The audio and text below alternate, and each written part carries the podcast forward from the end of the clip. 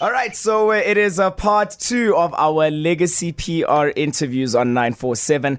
And uh, last week I spoke to uh, a very good friend in the form of Jessica Timms. Today I think that I can proudly say again I've got another good friend. Yes, I know famous people. We have got Dr. Smile in the studio. Lex Zweli, I'm Leo. so glad to be here. I'm so glad to be here. You do a lot of good work. Um, we see it on your Instagram. You know, you're always out in communities, helping young kids, um, uh, reaching out to them. Where does that come from? You know, just that uh, So- spirit of uh, being a good person, I guess. So, I, I think the first thing to understand is that every single human being has this capacity Yeah.